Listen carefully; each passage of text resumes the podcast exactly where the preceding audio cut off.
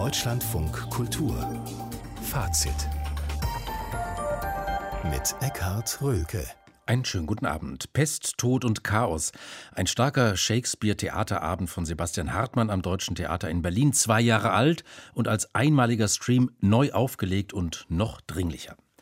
Bilder der Zerstörung, eine libanesische Filmreihe bei den Kurzfilmtagen in Oberhausen und Frei im Mai. RBB-Journalisten protestieren gegen Kündigung. Das sind einige unserer Fazitthemen. Vor zwei Jahren hat Sebastian Hartmann am Deutschen Theater in Berlin einen Abend gestaltet, den er ursprünglich King Death nennen wollte. Das Thema die Frage nach der Herkunft, dem Ursprung, nach der Zukunft, dem Hinterlassen, dem Erbe. Ausgangspunkt des Abends war Shakespeares King Lear, den Hartmann mit einem Epilog ergänzte, dem Gedicht Die Politiker von Wolfram Molotz. Nun, zwei Jahre später, hat sich Hartmann diese Inszenierung noch einmal vorgeknöpft und daraus ein einmaliges Theaterereignis gemacht, nur heute am 1. Mai online, einen Lear-Livestream.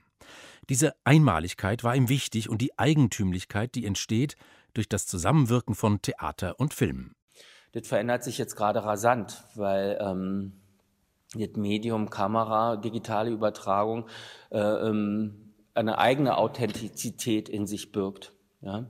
Insofern ist es sicherlich wichtig, cineastischer zu denken auf der Bühne, in anderen Versätzen zu denken und auch diesen äh, Weg wieder zu äh, ähm, unterlaufen. Und da sind mir gedanklich dann eher mh, Leute wie Godard oder die Nouvelle Vague, Pasolini, Tarkovsky näher, auch, auch, auch ein Lars von Trier in ihren Mitteln, die äh, tatsächlich ähm, die Grenzen zwischen Film und Theater, bildender Kunst, Musik in einer Form aufgeweicht haben. Nicht aufgeweicht ist das falsche Wort. Ähm, keine Grenzen mehr gezogen haben, ist das bessere Wort. Äh, das interessiert mich. Sebastian Hartmann, der Regisseur.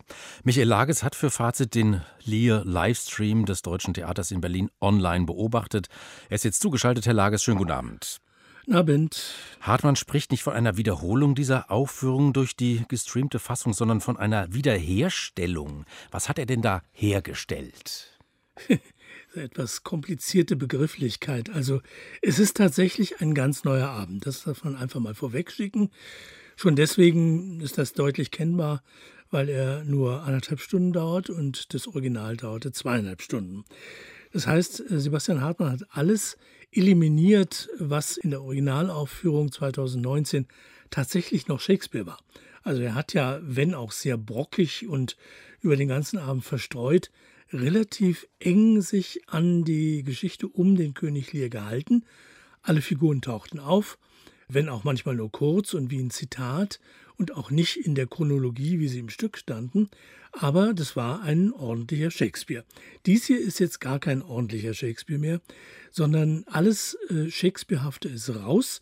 Es gibt ein paar sehr überschaubare Zitatabteilungen, die man, wenn man den Text kennt, auch wiedererkennt. Vor allen Dingen aber ist es ein Textkonglomerat, dessen Autorinnen und Autoren ich glaube ich ganz gerne auch mal erkennen würde. Das gelingt mir nicht immer. Äh, es gibt viele Passagen, die sind ja eigentlich eher unkenntlich, aber stark, weil sie ganz massiv mhm. diese Generationenfrage ins Zentrum stellen, die natürlich auch den Lier prägt, die Töchter gegen den alten Vater. Unkenntlich, aber stark. Da wollen wir gerade mal reinhören in so einen Ausschnitt Gott zu Menschen. Kannst du die Sterne des Tierkreises aufgehen lassen zur rechten Zeit? Kannst du deine Stimme zu der Wolke erheben, damit dich die Menge des Wassers überströmte? Kannst du die Blitze aussenden? Weißt du des Himmels Ordnungen? Oder bestimmst du seine Herrschaft über die Erde? Sage an. Weißt du das alles? Pest, Tod, Chaos, bestellt, bestellt. Pest, Tod, Chaos, das sind die Stichpunkte und die führen uns natürlich auch zur Pandemie. 2019 die Premiere, jetzt dieses Stück neu gelesen, neu bearbeitet. Hat es an Dringlichkeit gewonnen dadurch? Auf jeden Fall, weil die Vision des Todes, des bevorstehenden Todes, die ja auch schon in dieses Stück reingeschrieben ist, in dieser Inszenierung von Sebastian Hartmann, jetzt natürlich massiv drängender ist und eigentlich jeden betrifft, der schon jemanden verloren hat in der Pandemie oder ahnt, dass das passieren könnte in absehbarer Zeit.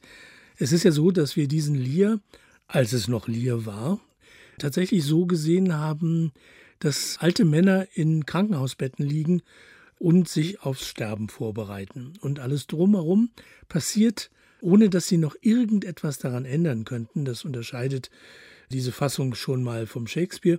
Und es sind tatsächlich sozusagen zum Sterben bereite alte Menschen. In diesem Falle werden sie auf den Krankenbetten ins deutsche Theater reingefahren. Die verschiedenen Videokameras folgen diesem Bild und äh, werden in eine quasi ein Krankenzimmer, das ist glaube ich das alte Konversationszimmer vom deutschen Theater, gestellt und dann kommen immer wieder Leute an ihren Betten vorbei und ja, sprechen mit ihnen, versuchen mit mhm. ihnen zu fühlen, fassen sie an. Es gibt eine Totenwaschung sogar. Es ist sehr, sehr, sehr finster und gleichzeitig eben extrem anklagend. Diese alten Männer haben die Welt an den Rand des Abgrunds getrieben. Da kann man an Umweltverschmutzung und alles Mögliche denken. Aber das ist die Haltung dieser anderthalb Stunden, diese Attacke. Die alten Leute haben uns verraten, uns, die Jungen und auch die Mittleren und haben die Welt sozusagen zugrunde gerichtet. Herr Lages, wir sollten natürlich auch über die Politiker von Wolfram Lotz sprechen. Hartmann hat das vor zwei Jahren als intelligenten Hilferuf hm, bezeichnet, diesen Epilog. Funktioniert das jetzt auch noch als ja, ähm, Epilog, wenn Shakespeare praktisch eliminiert ist aus diesem ganzen Abend? Naja, also die Klammer war ja, dass er diesem Politikertext von Wolfram Lotz natürlich die gleiche Haltung unterlegte. Die Politiker, das sind die alten Leute, die meinen immer alles wissen zu können oder alles erfahren zu haben, aber nichts mehr für die Gegenwart zu bieten haben. Diese Klammer war ein bisschen an den Haaren herbeigezogen, weil der Text ist nicht wirklich so, er fängt so an, als wäre er Politiker-Bashing vom Feinsten, aber dann äh, verliert er sich deutlich, wird sozusagen eher so eine Art Lebensbilanz von Menschen von heute, die irgendwas brauchen, um sich darüber beschweren zu können. Und dann nehmen sie dann eben die Politiker, äh, über die sich jeder und jede immer zu und immer wieder beschwert. Und das war in dem Fall im Original ein Monolog, den Cordelia Wege, Hartmanns Frau, gesprochen hat zum Schluss. Und es war natürlich eine Zirkusnummer. Großer Jubel danach. Mhm. Und ob einem der Abend vorher gefallen hat oder nicht, war dann schon eher wurscht. In diesem Fall ist es gegen Ende dieser anderthalb Stunden eingebaut, aber deutlich anders. Jetzt ist es quasi so eine Art Meldung des Todes. Also der persönliche Tod, Almut Zilcher spielt ihn, taucht plötzlich auf, fängt diesen Text an zu sprechen. Cordelia Wege übernimmt ihn, geht mit ihm aus dem Theater raus, die Videoskameras sind dabei, fällt dabei in den Landwehrkanal, muss rüberschwimmen. Also optisch ist das ganz anders gelöst und auch intellektuell, gedanklich ist das nicht mehr so eine, ja, jetzt jammern wir mal rauf und runter Nummer, sondern es ist eigentlich eher sozusagen ein Teil dieser großen Abschiedsapotheose ja. von Freund Hein, in dem Fall Freundin Hein Almut Zilche am Schluss, der dem Abend sozusagen den letzten, wirklich sehr erschreckenden und unter die Haut gehenden Ton mitgibt. Herr Lages, wir hatten ja am Anfang Sebastian Hartmann gehört, wie er nachdenkt über das Verhältnis zwischen Film und Theater. Deswegen noch zum Schluss eine kurze Frage zu den Schauspielern. Es ist ja ein großer Unterschied, ob man auf der Theaterbühne spielt oder vor einer Kamera. Haben Sie denn den Eindruck, dass das Ensemble hier ja etwas kleiner gespielt hat, weil die Kamera ja sowieso alles fast beliebig vergrößert? Nein, vor allen Dingen ist es erstmal das ganze Ensemble. Das hätte man auch mit zwei oder drei Leuten machen können. Sie haben alle noch ihre Rollen. Sie sind alle äh, mit der Kamera sozusagen auf Du und Du. Da muss man einfach sagen, sowohl Hartmann als auch jemand wie Frank Kastorf hat die Schauspielerinnen und Schauspieler inzwischen darauf konditioniert, dass sie mit Kameras umgehen können. Und sie müssen nicht zu groß oder zu klein spielen. Äh, sie sind extrem präsent. Dieses Ensemble, das da spielt, Leute wie Peter René Lüdecke, Manuel Harder hm. oder auch Lisa Pöppel und Cordelia Wege eben, äh, die sind das sehr gewohnt inzwischen Foxy Bärenklau ist ein fabelhafter Videoschnittmeister, der diese Gesichter immer wieder ineinander fließen lässt. Und jeder darf sich sicher sein, das ist ja der große Vorzug im Umgang mit der Kamera, dass er sich verlassen kann auf dieses Gegenüber, diese tote Linse, die einen da anguckt, kann man immer wieder lange darüber resonieren, ob das das Spielen von Theaterschauspielern verändert.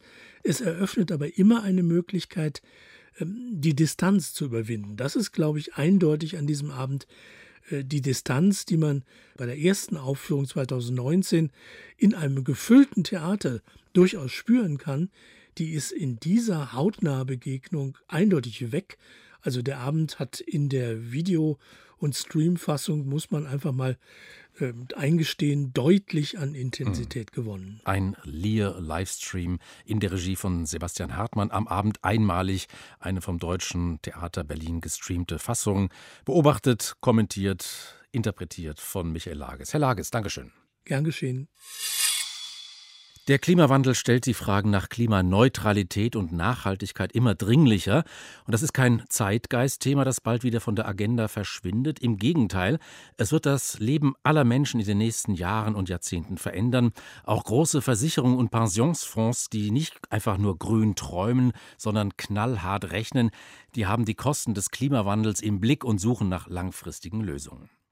Auch im Kulturbereich ist das Thema Nachhaltigkeit längst angekommen. Gerade in den vergangenen Tagen haben wir zum Beispiel hier in Fazit über den Energiebedarf für den Neubau von Museen gesprochen oder auch über die graue Energie, die in Gebäuden steckt oder auch über Musiker, die sich überlegen, wie sie nachhaltiger ihrem Beruf nachgehen können und vielleicht weniger reisen.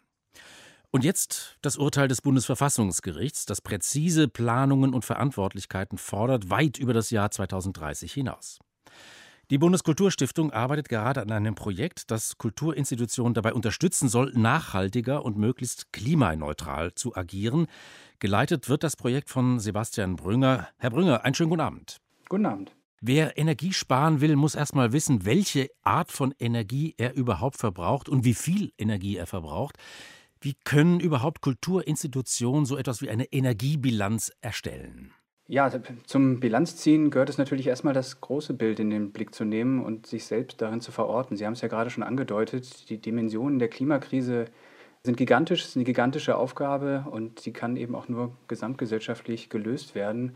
Und die Frage ist, wie Kulturinstitutionen hier einen Beitrag leisten können und am Ende auch leisten müssen. Das kann natürlich mittels künstlerischer Bearbeitung des Themas sein. Dazu gehört aber auch, würde ich sagen, eben die eigenen Produktionsbedingungen in den Blick zu nehmen das heißt den eigenen Fußabdruck. Und Klimawirkung von Kunst in Deutschland ist bislang eben ein blinder Fleck, den aber mehr und mehr Akteurinnen in den Blick nehmen wollen.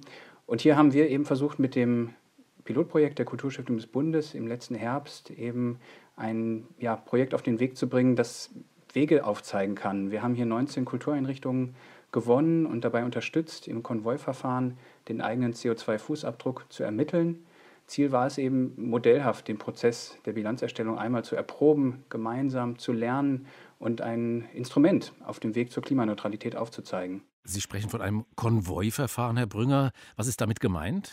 Konvoiverfahren meint, dass man sich eben gemeinsam auf den Weg macht. Das heißt, dass man voneinander lernt und sich austauscht. Wir hatten in dem Projekt eben 19 Kulturinstitutionen dabei aus allen Sparten, Museen, Theater, Bibliotheken unterschiedlicher Größen. Und dennoch am Anfang sind die Fragen natürlich ähnlich, wie man loslegt, welche Bilanzgrenzen man definiert, welche Felder man untersucht. Und da ist es natürlich gut, wenn man sich mit anderen austauschen kann, die ähnliche Herausforderungen haben. Wir hatten eine beratende Agentur mit dabei, die den Prozess der Bilanzierung angeleitet und begleitet hat. Denn unser Eindruck ist vor allen Dingen, dass viele etwas machen wollen, aber nicht wissen, wo anfangen. Und da ist die Expertise von außen natürlich sehr wertvoll. Verstehe ich Sie richtig, dass Sie so eine Art Leitfaden entwickeln, so eine Art Gebrauchsanweisung für Kulturinstitutionen?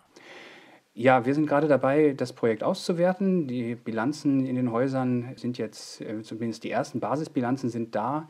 Und äh, wir wollen jetzt eine Art Broschüre daraus erarbeiten, die zugleich Projektdokumentation ist, das heißt also übergeordnete Ergebnisse und konkrete Einblicke aus den beteiligten Häusern zusammenführt, aber eben auch eine Art Leitfaden sein kann, ein Einstieg ins Thema. Wie beginnen? Also welche Felder gilt es sich anzuschauen? Wir haben erfreulicherweise sehr viele Anfragen von anderen Kultureinrichtungen und Förderinstitutionen erhalten, wie das eben funktioniert. Und für die ist die Broschüre primär auch gedacht die dann Ende Mai auf der Webseite der KSB zur Verfügung gestellt wird. Der Kulturstiftung des Bundes. Lassen Sie uns mal über konkrete Einblicke sprechen. Also je konkreter, desto besser. Geht es dann letztendlich darum zu sagen, ah, in dem und dem Bereich verbrauchen wir so und so viel Kilowattstunden? Korrekt. Also bei uns in den, wir haben erstmal definiert mit den Häusern zusammen die Bilanzgrenzen, so nennt man das dann eben, welche Liegenschaften, welche Standorte gehören dazu und welche Bereiche sind relevant und wesentlich. In unserem Bereich waren das sechs. Das waren vier aus dem Bereich Infrastruktur, also Strom, Wärme bzw. Kälte, Müll und Wasser. Dann fünftens der große Bereich der Mobilität von Mitarbeiterinnen, Künstlerinnen und Besucherinnen und Gegenständen. Und dann der sechste Bereich Beschaffung, Einkauf, ob jetzt in der Verwaltung, bei den Werkstätten oder in der Gastronomie.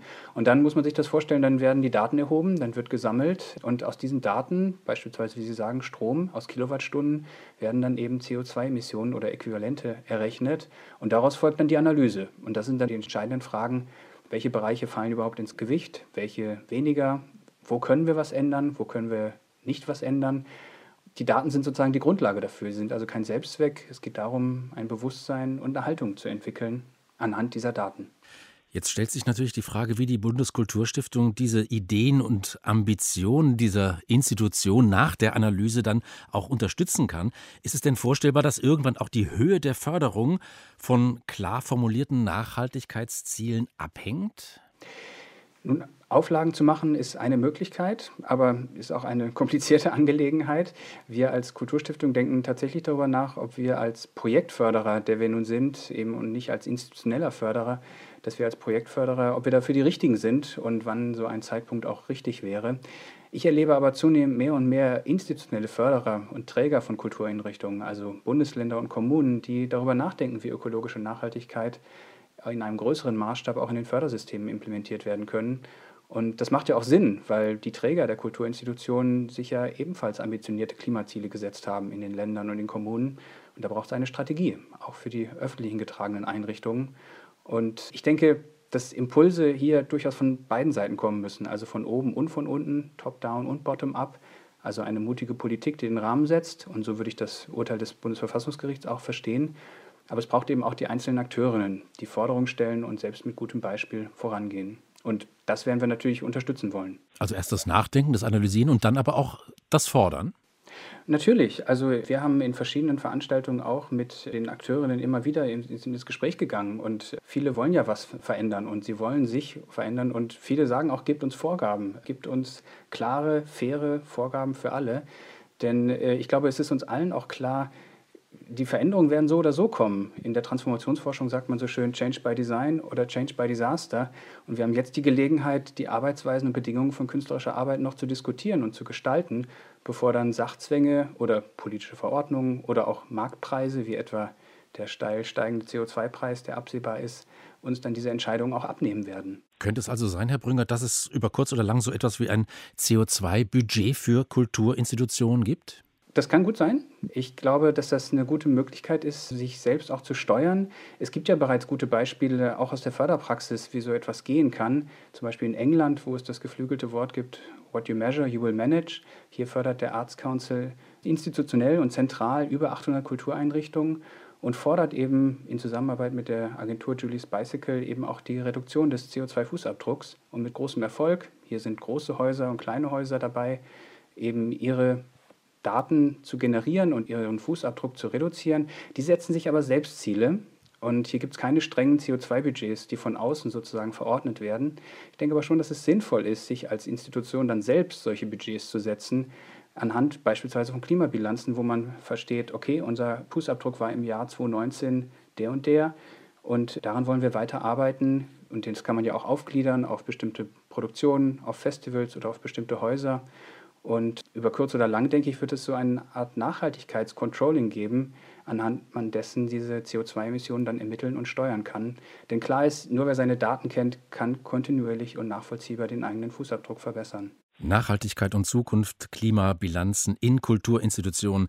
Das Pilotprojekt der Bundeskulturstiftung wird von Sebastian Brünger geleitet. Herr Brünger, ich danke Ihnen. Vielen Dank. Auch Filmfestivals bleibt keine andere Wahl. Sie finden nach wie vor online statt, so auch zum zweiten Mal das renommierteste Kurzfilmfestival Deutschlands, die Internationalen Kurzfilmtage Oberhausen. Heute haben sie begonnen mit einem internationalen Wettbewerb und auch mit thematischen Schwerpunkten. Eine Reihe präsentiert Filme aus dem Libanon. Susanne Burg hat sich die Filme angesehen und auch mit den beiden Kuratoren gesprochen. Eine Frau in einem schwarz-weiß gestreiften Sommerkleid geht einen Gang entlang, biegt in einen Raum ab. Es ist 16.17 Uhr am 4. August 2020, sagt die Anzeige am oberen Bildrand. Schnitt 17.05 Uhr. Eine Frau kniet in einem großen leeren Ausstellungsraum und schreibt auf eine Rolle Papier. Es sind die Bilder der Überwachungskameras im Beirut Art Center, die Danielle David zu einem fünfminütigen Kurzfilm montiert hat. Aufnahmen vom Alltag in der Galerie, bevor die Explosion im Hafen von Beirut um 18.08 Uhr alles veränderte. What happens after a disaster, after a catastrophe, after an event like that? Wir wollten mit unserer Reihe fragen, was nach einer solchen Katastrophe passiert. Nicht nur mit der Stadt, sondern auch mit dem Kino, der Sprache, unseren Körpern, der Erinnerung. Daher fanden wir es wirkungsvoller, über diese Katastrophe zu sprechen, ohne die bekannten Bilder der Explosion zu zeigen. Ein gutes Dutzend Kurzfilme haben die beiden libanesischen KuratorInnen Rami Essabach und Nur Waida zusammengestellt. Aktuelle Filme über die jüngste Katastrophe, aber auch Filme aus der konfliktreichen Geschichte des Landes. Prophecies from the Sea haben sie das Programm genannt. We started to propose that what if we looked at wir wollen Filme zeigen, die nicht nur Zeugnisse vergangener Ereignisse sind, sondern auch im Verhältnis zu anderen Ereignissen stehen. Mit jeder neuen Katastrophe sieht man alte Katastrophen anders. Jedes Mal kommen weitere Layer dazu. Les Enfants de la Guerre heißt ein Film von Jocelyn Saab. Entstanden ist er 1976 in der Frühphase des libanesischen Bürgerkrieges, einige Tage nach dem Massaker von Karantina in einem vornehmlich von Muslimen bewohnten Teil von Beirut. Die Kamera beobachtet Kinder, die dem Massaker entkommen sind. Lachend tun sie so, als würden sie sich gegenseitig die Kehlen durchschneiden, erschießen, abstechen. Mit sehr präzisen Handgriffen stellen sie spielend das nach, was sie gesehen haben. Ich mag Kriegsspiele, sagt ein Junge. Warum? fragt die Filmemacherin. Weil ich gerne schieße. Was möchtest du werden, wenn du groß bist? Das weiß nur Gott. Vielleicht sind wir tot. Als ich den Film sah, war ich schockiert, sagt Kurator Rami Sabach, der selbst im Bürgerkrieg groß geworden ist und in seiner Kindheit Krieg gespielt hat. Nicht schockiert, weil ich die Bilder sah, sondern weil sie aus meiner Erinnerung verschwunden waren. Nach dem Bürgerkrieg hieß es im Libanon immer, wir müssen alles vergessen, was geschehen ist. Statt zu erinnern und den Krieg als Wunde zu sehen, die heilen muss, sollten wir alles vergessen und ganz auf den Wiederaufbau setzen. Ich war nun schockiert, dass auch ich, obwohl ich diesen Ansatz kritisiere, mich nicht daran erinnere, dass ich zu diesen Kindern gehört habe, die der Film zeigt.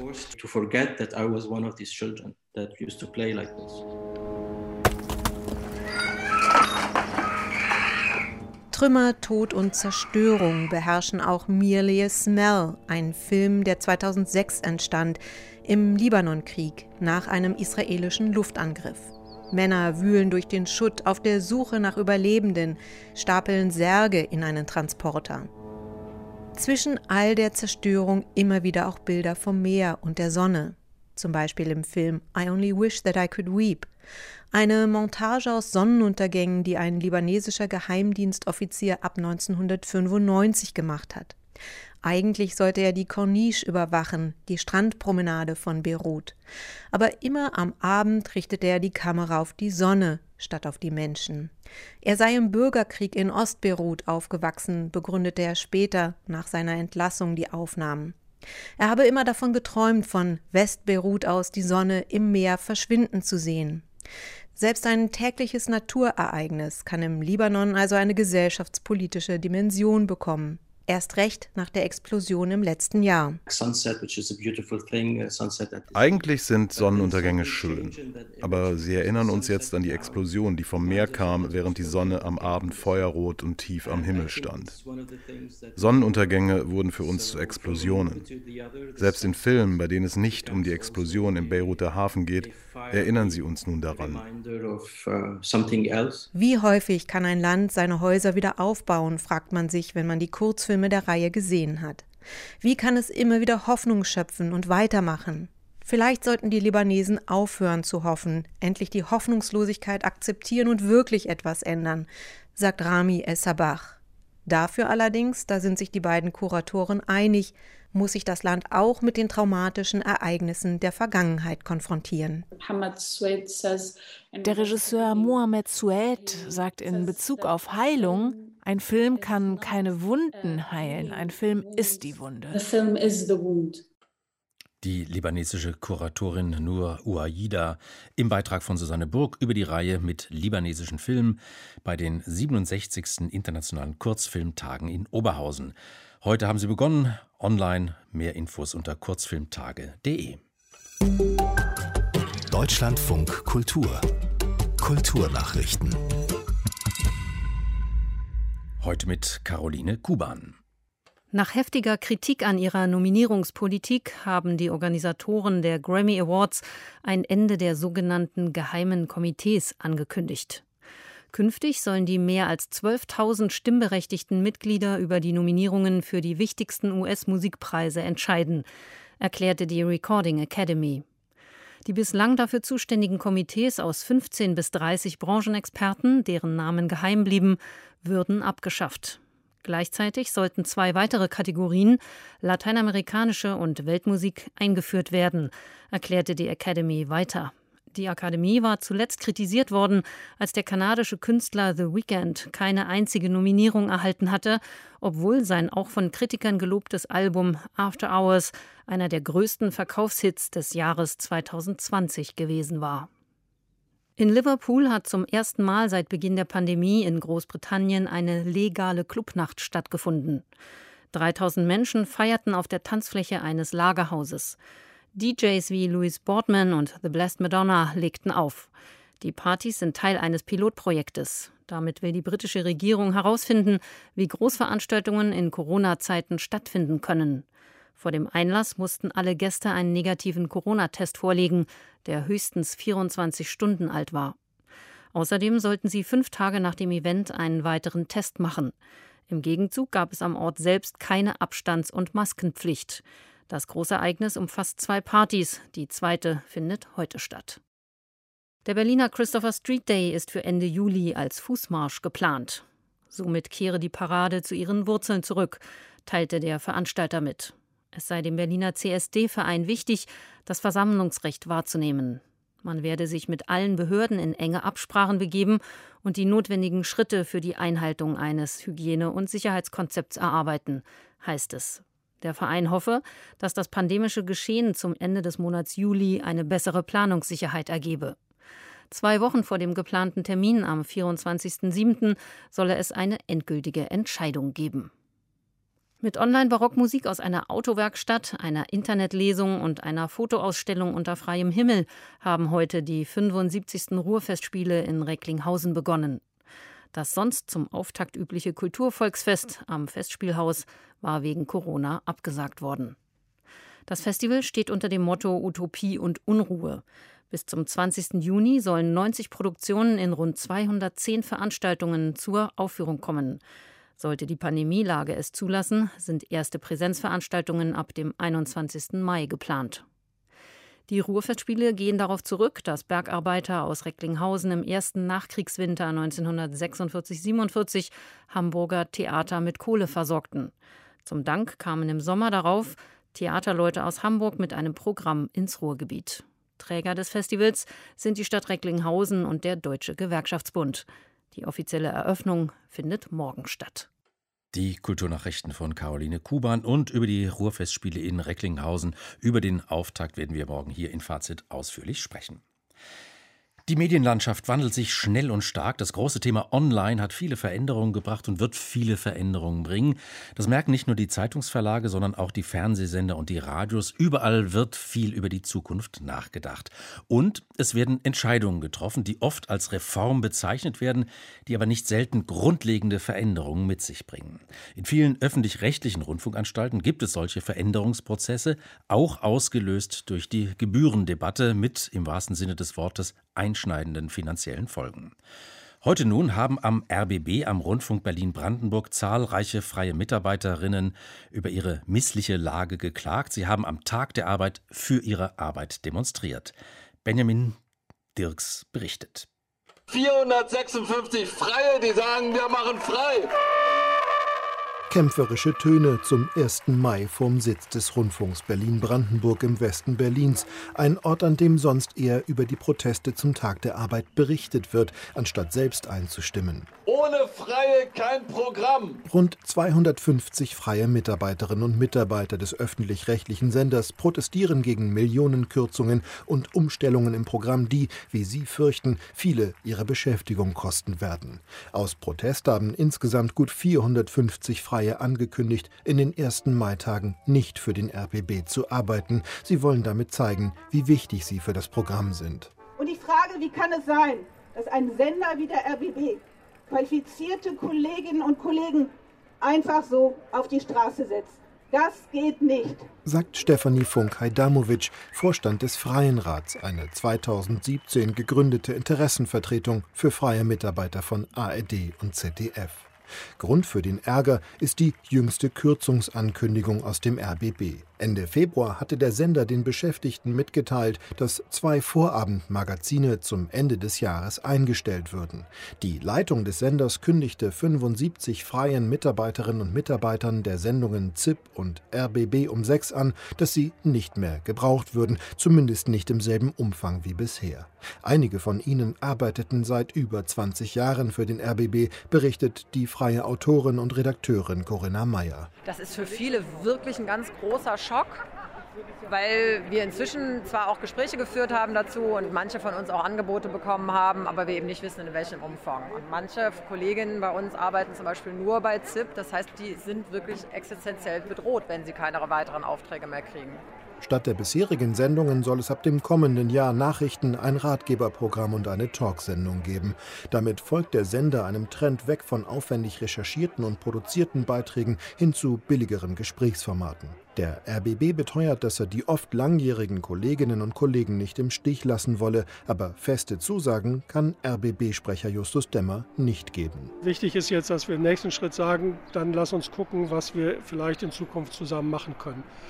Aber bei Einsparungen von der Dimension ist klar, es kann auch nicht einfach alles gut werden. Mehr als zwei Millionen Euro will der RBB damit allein im Vorabendprogramm einsparen. Das ist nur ein kleiner Teil der geplanten Kürzungen. Durch die Entscheidung zum Rundfunkbeitrag sind wir nicht mehr so ausgestattet, dass das Geld für das Programm, das wir jetzt machen, reicht. Also müssen wir sparen, zum Teil massiv sparen.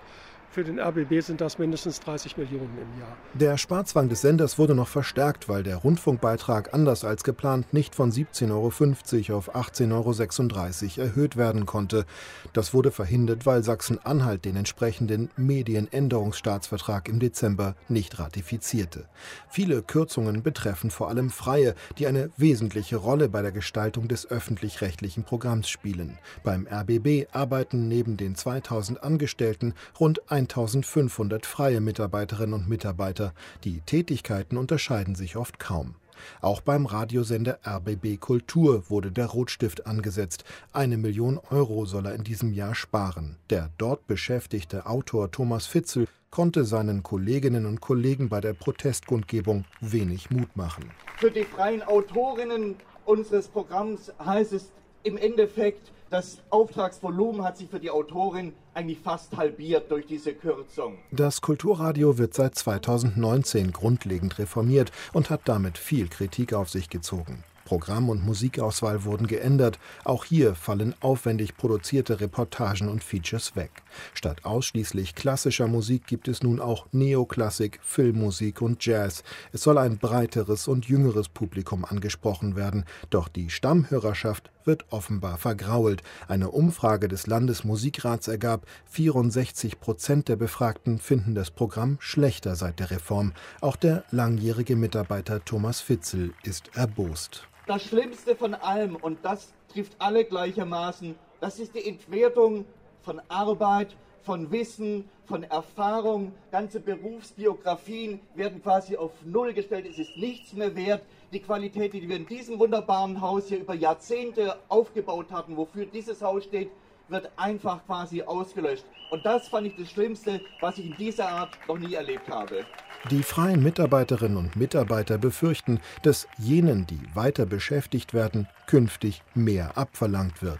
RBB-Intendantin Patricia Schlesinger will den Sender grundlegend verändern. Statt gezielt fürs Fernsehen, fürs Radio oder für digitale Formate zu produzieren, soll die journalistische Arbeit künftig in sogenannten Content-Boxen zusammenlaufen und dann je nach Bedarf über die verschiedenen Kanäle ausgestrahlt werden. Für ganz viele Freie ändern sich die Beschäftigungsverhältnisse, das, was von ihnen erwartet wird, auch die Struktur. Sie wissen, es gibt weniger Geld, es gibt kleinere Etats.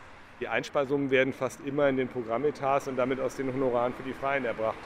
Das alles führt natürlich zu einer großen Verunsicherung. Sagt Christoph Hölscher, langjähriger Fernsehreporter und Freiensprecher beim RBB, der als Gewerkschaftsmitglied auch an den Tarifverhandlungen für freie Mitarbeiter beteiligt ist. Um der Reform des RBB gelassener entgegenblicken zu können, fordern die Betroffenen, dass sie einen Bestandsschutz erhalten, den freie Beschäftigte in technischen Berufen, etwa hinter der Kamera oder im Studio, bereits seit drei Jahren haben. Freie Mitarbeiterinnen und Mitarbeiter des RBB protestieren. Benjamin Dirks berichtete. Und jetzt gehen wir noch schnell gedanklich nach New York, gehen in die Fifth Avenue Nummer 350, legen den Kopf in den Nacken und schauen hinauf entlang der Fassade des Gebäudes, das das Wahrzeichen von New York ist, das Empire State Building. Vor 90 Jahren wurde es gebaut, ein Rekordhaus in Rekordzeit. Antje Passenheim. Yeah. Ich bin hier aufgewachsen. Es ist Teil der Stadt. Es gehört zur Skyline. Mein Freund lebt hier in der Straße. Wenn wir aufs Rooftop steigen, sehen wir, in welcher Farbe es gerade leuchtet. Wenn die Mets gewinnen, leuchtet es in Blau und Orange. Am Geburtstag leuchtet es weiß, am Tag der Liebe rot und ganz in grün ehrt es die Mitarbeiter der Parks dieser Stadt aus der es lange hervorgeragt ist. Es war lange Zeit das höchste Gebäude der Welt. Das ist lang her und begann damit, dass der damalige US-Präsident Herbert Hoover im Weißen Haus auf einen Knopf drückte und damit die Lichter am rund 300 Kilometer entfernten Empire State Building anschaltete.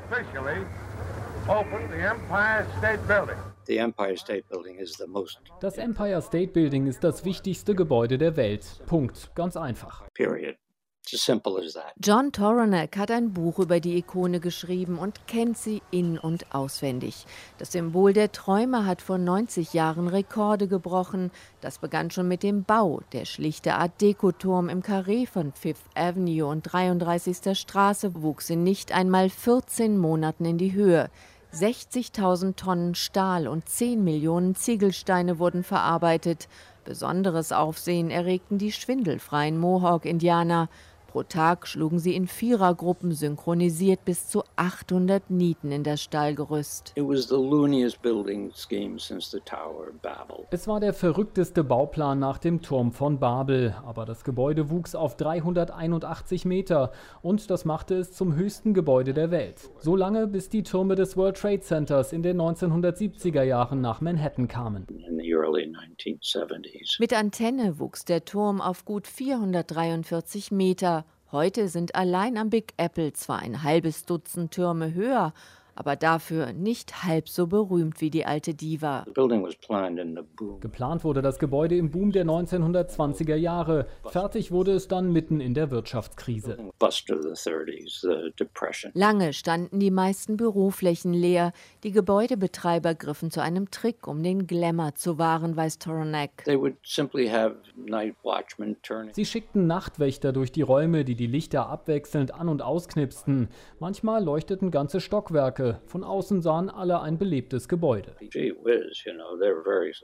Drinnen nutzten immer mehr Touristen den Aufzug, der sie raufbrachte aufs Deck im 86. Stock. Und schnell wurde der Turm zum Star. Nach King Kongs Fingerabdruck folgten viele Liebesszenen auf dem Plateau des Strahleturms, der den New Yorkern auch in schweren Zeiten Mut zugeleuchtet hat, mit einem roten Herzen.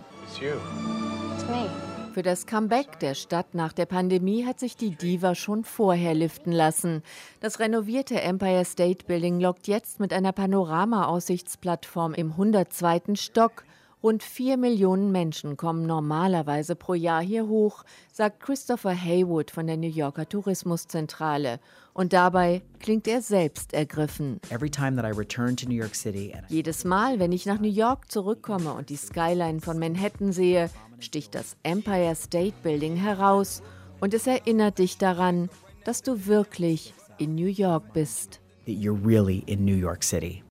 90 Jahre Empire State Building aus New York war das Antje Passenheim. Und nun Tobias Wenzel mit seinem Blick in die Feuilletons, heute wieder mit dem Wochenrückblick. Ich höre von vielen jüngeren Leuten, sie möchten Journalist werden, weil sie etwas verändern wollen, sagte Tagesschausprecher Konstantin Schreiber, der regelmäßig mit Schülern diskutiert, im Gespräch mit der Süddeutschen Zeitung.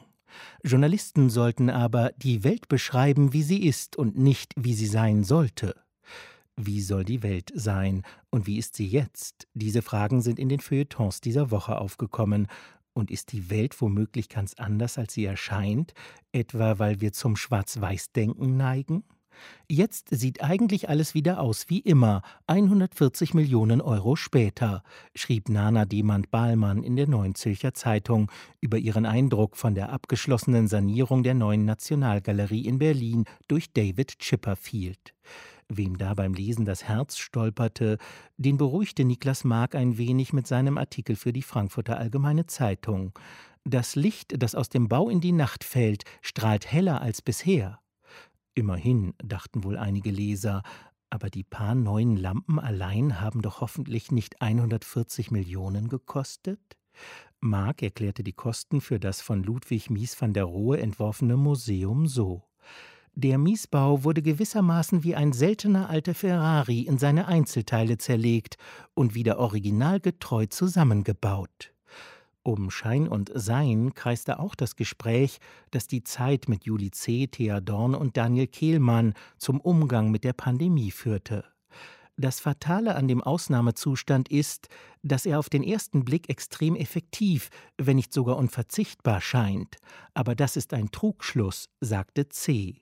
Als Menschen hätten wir nämlich immer die Freiheit zu entscheiden, ob wir ein Großproblem als Ausnahmefall betrachten wollten oder nur als eine von mehreren Verwerfungen.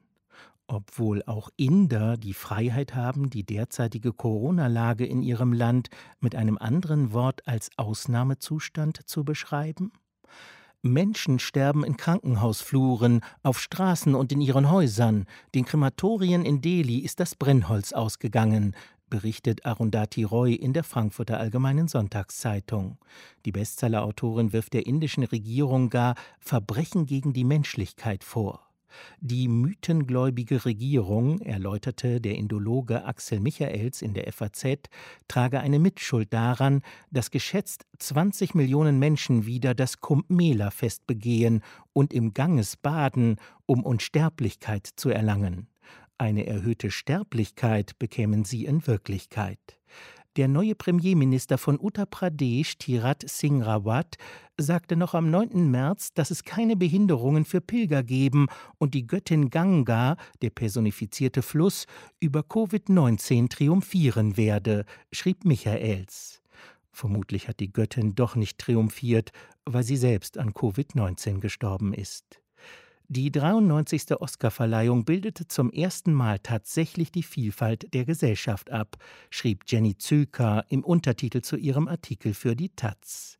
Allerdings betonte sie die Herkunft der nicht weißen Preisträger so sehr, dass man das ungute Gefühl bekommen konnte, etwa die aus China stammende US-amerikanische Regisseurin Chloe Zhao sei nicht für ihren herausragenden Film Nomadland ausgezeichnet worden, sondern für ihre Herkunft.